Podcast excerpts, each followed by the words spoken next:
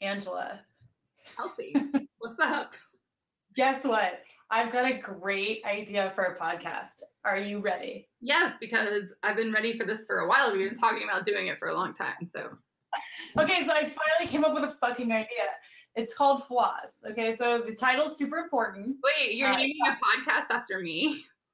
Floss. Yes. all of the- I want to include everything about you, but also all of the fucked up laws that we hear about. So every time you think of the legal system or anything to do with any kind of law anywhere that's super fucked, and you're like, oh my God, what the fuck happened? Why is this a fucking law? So, what the fuck?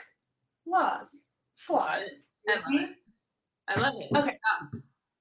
I knew you'd be. I just knew it. I saw flaws and thought you. So Oh, here is an example of a flaw. So in Florida, did you know that in the Constitution there is an article? It's in Article 10, and it is an amendment actually that talks about pregnant pigs. You didn't know. I knew you didn't know about What? it. I okay, you've got me intrigued. Yeah, so there's a very specific detail about pregnant pigs and that they can't be confined and they have to be able to turn around. And if anybody violates this law, they get fined up to $5,000 or put in jail or both. are, I mean, are you surprised? Are you surprised though? It's Well, I'm Florida. kind of happy for the pigs, to be honest with you. Like, but at the same time, I'm thinking, why the hell did this have to be a law? I mean, I don't think there's anything in there about pregnant people. Like, they they don't get the same right. I'm pretty sure there is. It's called kidnapping and restraint. We'll look into that in a separate episode, but for the Okay. first one, I'd really like to put the pigs first. I mean, Florida did. for sure. So So yeah, my first reaction is this doesn't surprise me because Florida is a little um, interesting when it comes to state and state laws and regulations. Oh. they're special. They are special. So they have, they're on their sixth constitution. Did you know that? okay. Yeah. Wow. They seemed like it took a while for him. It, it did. The most recent one was 50 years ago, which is the most current thing. And I don't know if that's impressive or, or sad, but the first version was back in the 1800s. And the really depressing part is that you think that's when the founding fathers would have their shit together, but it turns out they took them seven tries to try to get the first one through. Very Seven. nice. Wow. Okay.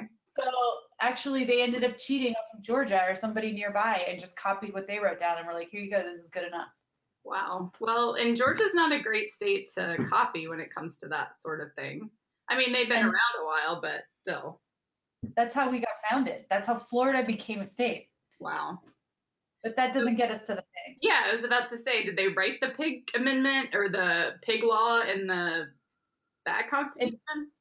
No, it actually took them until the most recent one. So that's when the citizens got together and found out that uh, basically there was no good way to get anything passed through the legislature. So the citizens of Florida petitioned to get onto the ballot and they wanted to protect the pigs because they were being treated inhumanely. When was that? Was in 1968? The first, con- the sixth constitution was in 1968. Okay.